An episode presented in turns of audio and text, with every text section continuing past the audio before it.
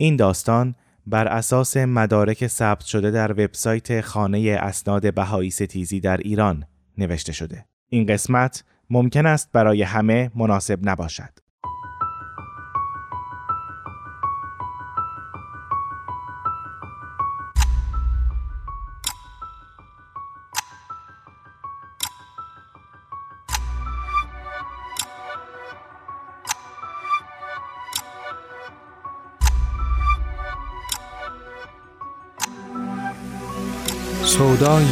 ستیز. داغ زمین بخش دوم. در کتاب سودای ستیز روایت داغ زمین روایتی طویل و جانگداز است. نویسنده که خبرنگاری است محقق روایت را از همان محل واقع تحقیق کرده و نگاشته. او به قریه نوک سفر کرده.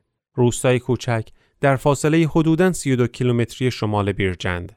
محل وقوع حوادث این روایت. با سماجتش از یکی از اهالیان روستا به نام مشهدی که شاید نامی واقعی نباشد جزئیات اتفاقات را پرسیده و همه را ثبت کرده. دو قهرمان قربانی این روایت زوجی بخایی هستند. محمد حسین معصومی و همسرش شکرنسا صحراگرد معصومی. طبق شهادت مشهدی و نوشته های این گزارشگر حوالی ساعت ده ده و نیم شب مهاجمان که ساعتها منتظر فرصت بودند دیدند که محمد حسین از خانه بیرون رفته تا به آقل سری بزند. دو دسته شدند. دسته اول به سراغ شکرنسا رفتند. دست و پای او را بستند و او را زیر دری چوبین و سنگین اسیر کردند و در را آتش زدند. آنها به کمان اینکه شکرنسا کشته می شود او را رها کردند تا به کمک همدستانشان در قتل محمد حسین بشتابند اما آتش تنابهای نایلونی دست شکرنسا را آب کرده و توانست با تنی سوزان خود را رها کند. به سراغ همسایه ها رفت تا بلکه یاری کننده بیابد قافل از اینکه آنها کمکی نمی کنند. پس خودش با حال زار و نزار بازگشت تا همسرش را بیابد. در ادامه روایت داغ زمین آمده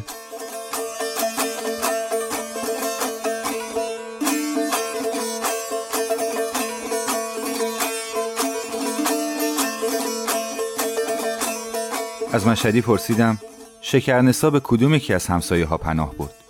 مشهدی سوال من را نشنیده گرفت و گفت شکرنسا فانوس همسایه رو بر می داره و میره سمت آقل خونشون احسان حرف او را قطع کرد و گفت مشهدی مهمه که بدونیم کدوم همسایه اون شب شکرنسا رو دیده.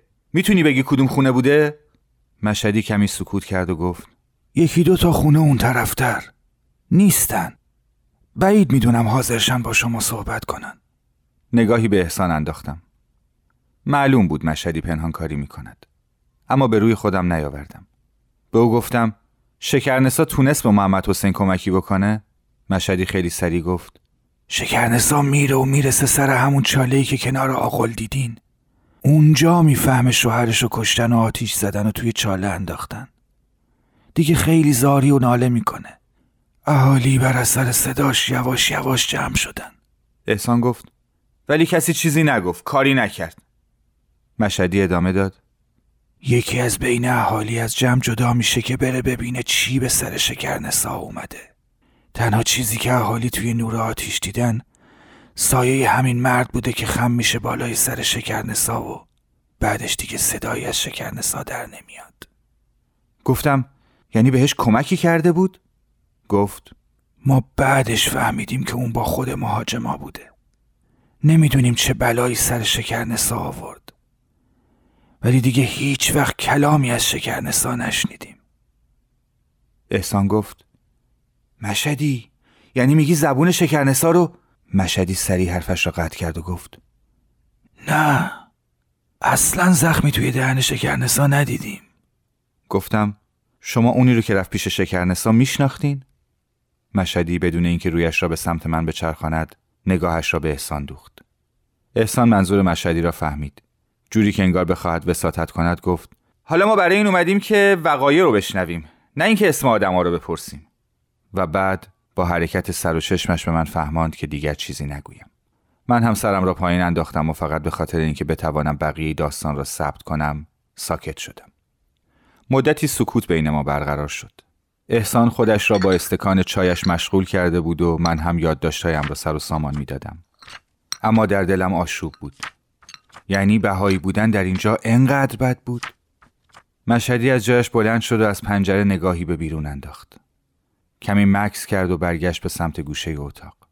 احسان مقصودش را فهمید. گفت اجازه بده کمکت کنم مشهدی. کجا گذاشتی فانوسا رو؟ مشهدی گفت نمی‌خواد همین یکیه کاری نداره روشنش می‌کنم. احسان با تعجب گفت همین یکی؟ بیشتر داشتی که؟ و وقتی جوابی نشنید سر جای خودش نشست. مشهدی فانوس را روی زمین گذاشت و روبرویش نشست.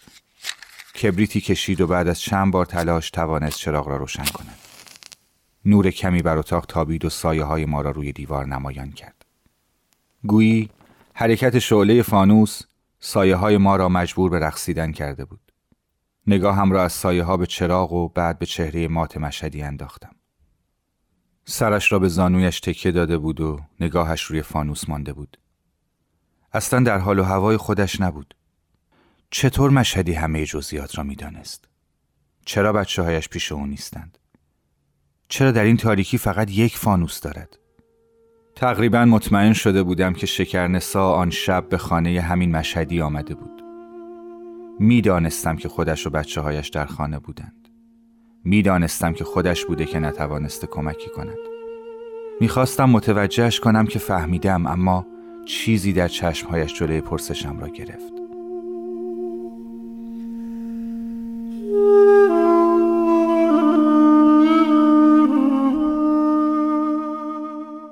کمی گذاشتم زمان بگذرد تا بتوانم ادامه دهم. بالاخره پرسیدم مشدی چی به سر محمد حسین اومد؟ مشدی سرش را بلند نکرد. اصلا حرکتی نکرد. حتی نگاهش را از روی شعله ها بلند نکرد. گفت بدتر از زنش سرش اومد. گویا وقتی که رفته توی آقل صدای فریاد شکرنسا رو شنیده. با یه بیل در آقل رو از پشت محکم می‌کنه که اینا نتونن بیان داخل. احسان گفت یعنی خودشو حبس می‌کنه؟ نه. دیوار آقل سوراخی داشته که رو به کوچه باز می‌شده. محمد حسین سنگای جلوی اون سوراخ رو کنار می‌زنه تا بیاد توی کوچه و کمک بخواد. قافل از اینکه مهاجما می‌دونستن چه فکری داره. به محض اینکه خودش رو توی کوچه میندازه یکی از همینا با کلنگ ضربه به کنار سرش می‌زنه و با پشت کلنگم یه ضربه دیگه بهش می‌زنن. بعدش با چوب میافتن به چونش. گفتم یعنی انقدر به سرعت همه چیز اتفاق میفته که هیچ کس نمی‌تونه بیاد کمک؟ مشدی گفت نه نقل این چیزا نیست.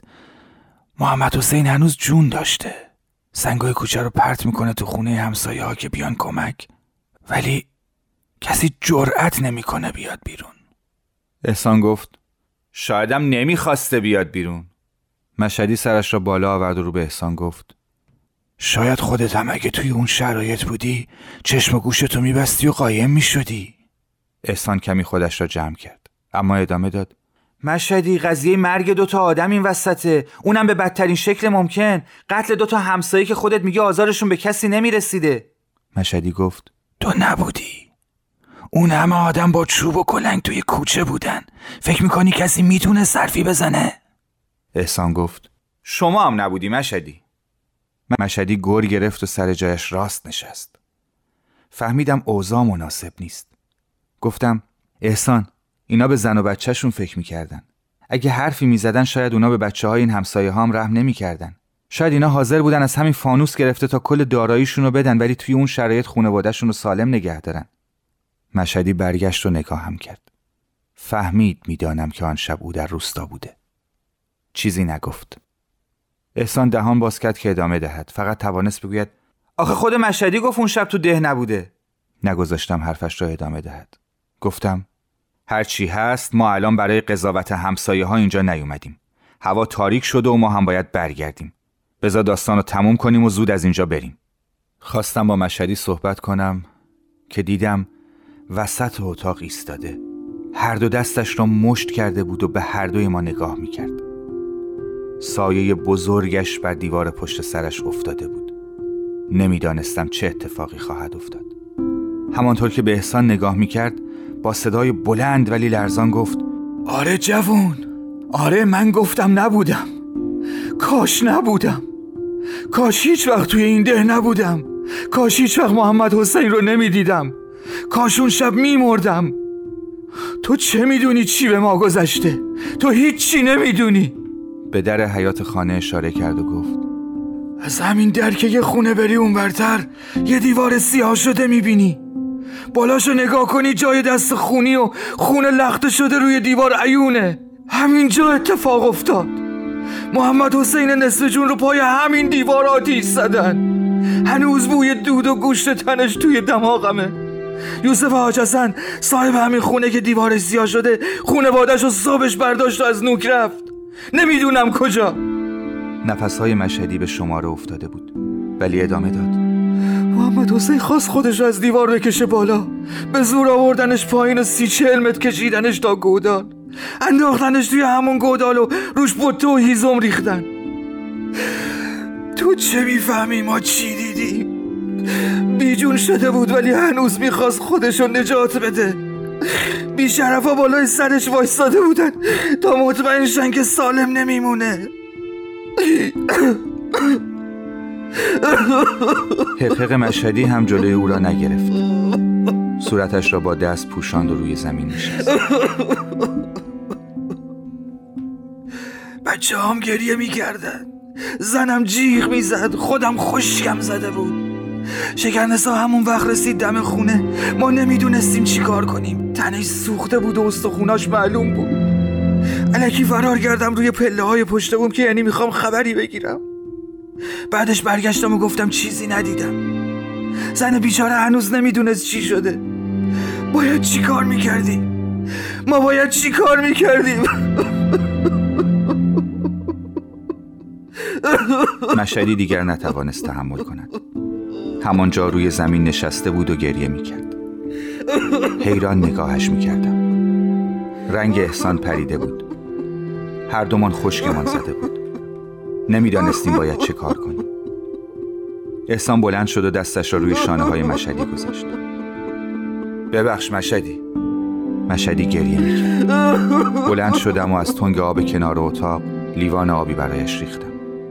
تا برگردم احسان به او کمک کرد تا به مخده تکیه بدهد. آب را به دستش دادم و کنارشان نشستم.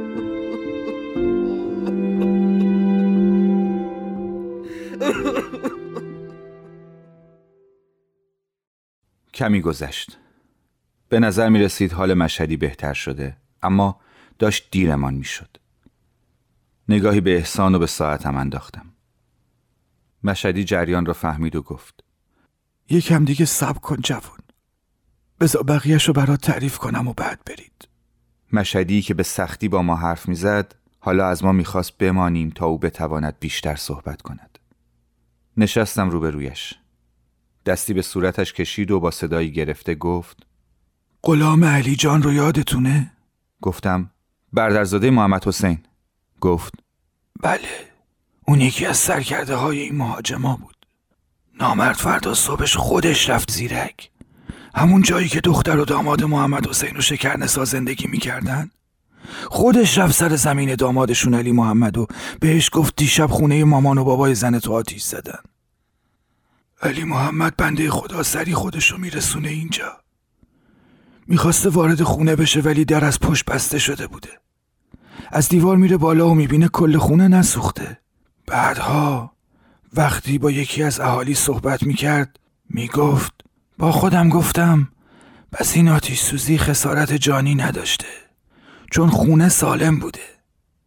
اما وقتی وارد خونه میشه می‌بینه یکی خودش رو لای پتو پیچیده و گوشه اتاق کس کرده.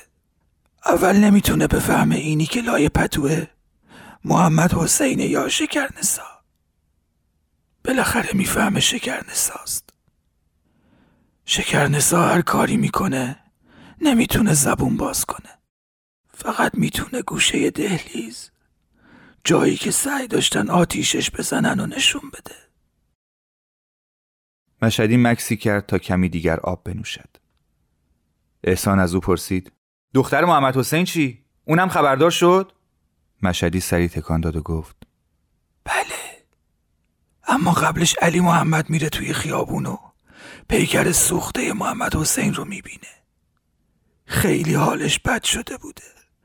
بنده خدا پاهاش تحمل نمیارن و میشینه زمین. اما زود خودش رو بلند می‌کنه تا بتونه به شکرنسا کمک کنه. گفتم چه کمکی؟ مشدی گفت. اتوبوسی که از نوک به بیرجن می‌رفته داشته می‌رسیده. این علی محمد می‌خواسته هرچه سریعتر شکرنسا رو ببره بیرجند خلاصه با چند تا از اهالی جمع شدیم و شکرنسا رو انداختیم روی یه پتو و آوردیمش بیرون. همینجاست که دختر محمد حسین و شکرنسا سر می‌رسه و دیگه دوباره روستا قوقا میشه. گفتم چطور تحمل آورده پیکر پدرش رو ببینه؟ مشدی سری گفت نه نه علی محمد نزاش ببینه. زن بیچاره باردار بود. اگه اون صحنه رو می‌دید خودش و بچه از دست می‌رفتن. علی محمد به هر جون کندنی بود به زنش گفت پدرت حالش خوبه و رازیش کرد با مادرش بره بیرجند. خود علی محمد هم میمونه تا ژاندارما سر برسن. احسان که گویا از این بخش ماجرا خبر داشت گفت آره اون روز هم ژاندارم اومده هم دادستان و هم طبیب قانونی. من توی دهداری که رسیدم هنوز اینا توی ساختمون بودن. طبیب قانونی وقتی صحنه رو بررسی کرده بود گفت محمد حسین خیلی تلاش کرده که خودش رو نجات بده ولی نشده. مشدی گفت شکرنسا هم توی بیرجند و توی بیمارستان فوت می‌کنه. گفتم من توی بیرجند فهمیدم دو سه روز مداواش می‌کنن اما اثری نمی‌کنه و بعدش به اغما میره. بعد شیش روزم فوت می‌کنه. تا قبل از به اغما رفتنش هم نتونسته بود یک کلمه صحبت کنه. مشدی محمد حسین و شکرنسا رو کجا خاک کردن؟ مشدی گفت محمد حسین رو زودتر خاکش کردن. چند تا از بهایی های اطراف اومدن و با مراسم خودشون روی یکی از تپه های بالای روستا خاکش کردن. بعدها هم شکرنسا رو آوردن کنار محمد حسین. احسان از کنار مشهدی آمد نشست کنار من. روبروی مشهدی. با احتیاط پرسید مشهدی میشه به همون بگی مهاجما کیا بودن و سرانجامشون چی شد؟ مشهدی سرش را بالا نیاورد و همانطور که زمین را نگاه می‌کرد گفت اصل کاریشون همین غلام برادرزاده محمد حسین بود. از قبلش هم مدام علیه این زوج فتنه به پا می‌کرد. ژاندارمری بیرجند همین غلام و دار و دستش رو دستگیر کرد. اما چند تا از مسلمونای با نفوذ دهات اطراف همین ده زیرک و نوقاب رفتن بیرجند و با کفالت آزادشون کردن. تا الانم که اینجا پیش هم نشستیم هیچ کسی کاری به اینها نداشته. بعید می‌دونم هم دیگه مجازات بشن. می‌دانستم روایت مشهدی تمام شده. احسان هم می‌دانست. فقط نمی‌دانستم آیا درست است مشهدی را در این حالش رها کنیم. چیز دیگری نبود که به این داستان اضافه کنیم. اما باز هم از او پرسیدم مشهدی حرفی است که بخواید بگید؟ مشهدی نگاه هم کرد. گفت چیزی نیست که بگم اما یه تقاضا دارم. احسان گفت بفرمایید مشهدی. مشهدی گفت اگه بیرجن میرید میشه منو هم با خودتون ببرید؟ احسان با تعجب گفت مشهدی؟ مگه بچه هات مشهد نیستن؟ یه خواهر توی بیرجن دارم. می‌خوام اینجا نباشم. دوباره همه چیز برام زنده شد. نمی‌تونم باهاش کنار بیام. سخت با فریادهای محمد حسین و خنده های غلام علی جان تنهایی شب رو به صبح رسوندن. گفتم حتما مشهدی. بلند شید تا بریم.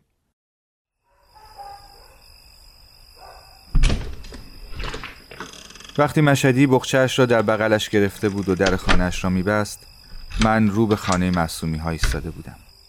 در تاریکی شبهی از خانه آنها می دیدم و مدام با خودم فکر می کردم که تا چند ماه پیش چراغهای این خانه روشن بود و ساکنینش در آن زنده. در تمام راه نوک به بیرجند هر سه ما در ماشین ساکت بودیم. هر کس به فکری فرو رفته بود.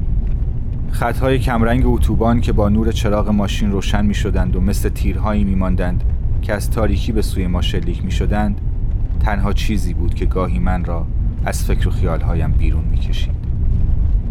وقتی به مقصد رسیدیم به سرعت پیاده شدم تا در را برایش باز کنم. به آرامی با بخچه در آغوشش پیاده شد و روبروی من ایستاد. چشمانش حسی نداشتند. گفتم مشهدی واقعا از شما ممنونم. مطمئن باشید که حرفای بین من و شما بدون نام شما منتشر میشه. کمی سکوت کرد و جمله ای را گفت که شاید مدتها به آن فکر کرده بود. جوون اون شب فقط معصومی ها نمردن. همه ما مردیم. و بعد شبهش در میان ردیف های موازی چراغ های کوچه گم شد.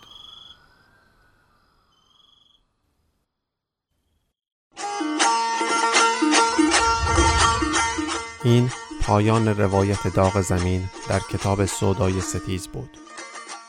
نمی‌دانم آنچه را که از داستان دریافتم حاصل جهل جاهلان بدانم یا نادانی عالمان. اصولا گزارش های این کتاب را حاصل چند دیشه هایی بدانم؟ اما آنچه را که از روایت محمد حسین و شکرنسا فهمیدم این بود که انسان استعدادی عظیم دارد در حالی که مدعی است که از کلام خدا که اعلی مرحله کائنات است پیروی کرده به ادنا درجه خلقت سقوط کند. اینکه کدام گروه به کدام مرزهای خلقت نزدیک شوند باز میگردد به خودشان و جهدشان در کشف حقیقت. نه پیروی چشم و دل بسته از دیگران. برخیز که جان می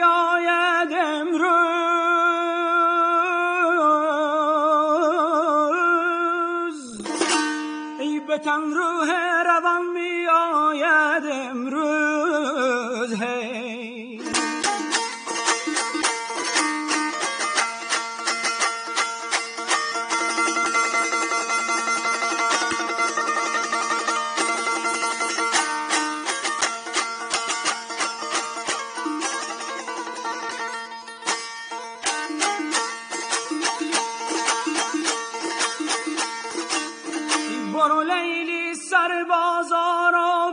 بازارا بنشین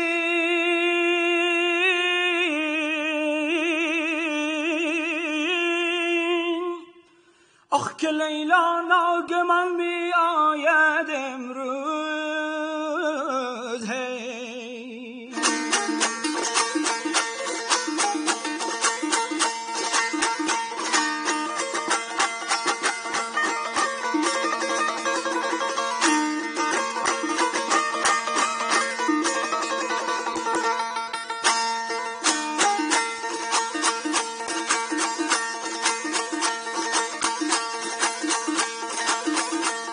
چو مجنون در بیابان خانه دارم.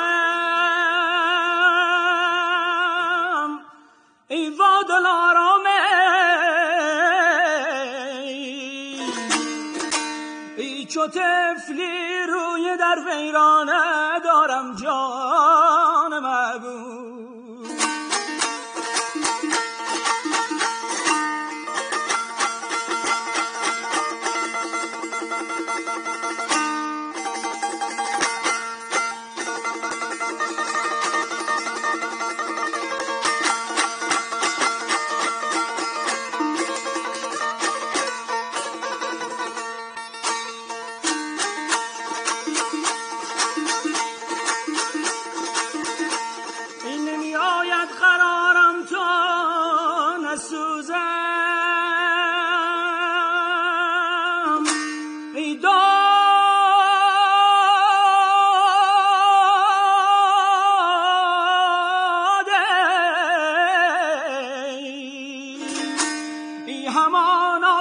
تینت پروانه دارم جان محبوب وا که شر شر می کنم میشا که بربر می کنه دل یاد دل بر می کنه تا کی بنالم سبزمه بگذار بنالم سبزمه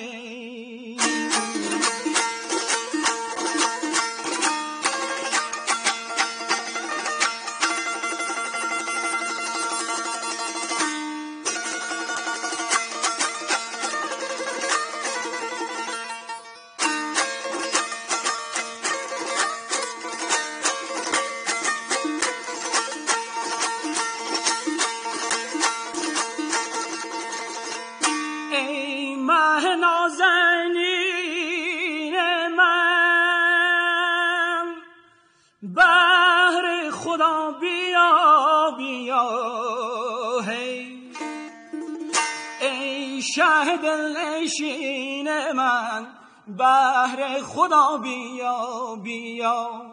ای شهد نشین من بهر خدا بیا بیا.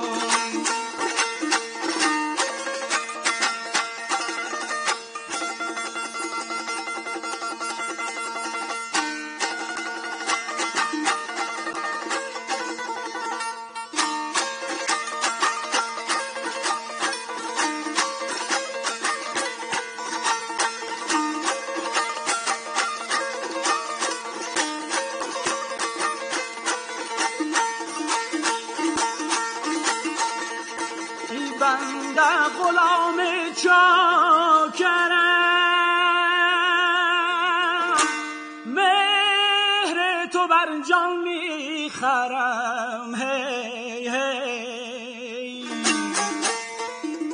تا نرود زتن سرم ای بهر خدا بیا بیا. تا نرود زتن سرم بهر خدا بیا بیا. نرود زتن سرم. بهر خدا بیا.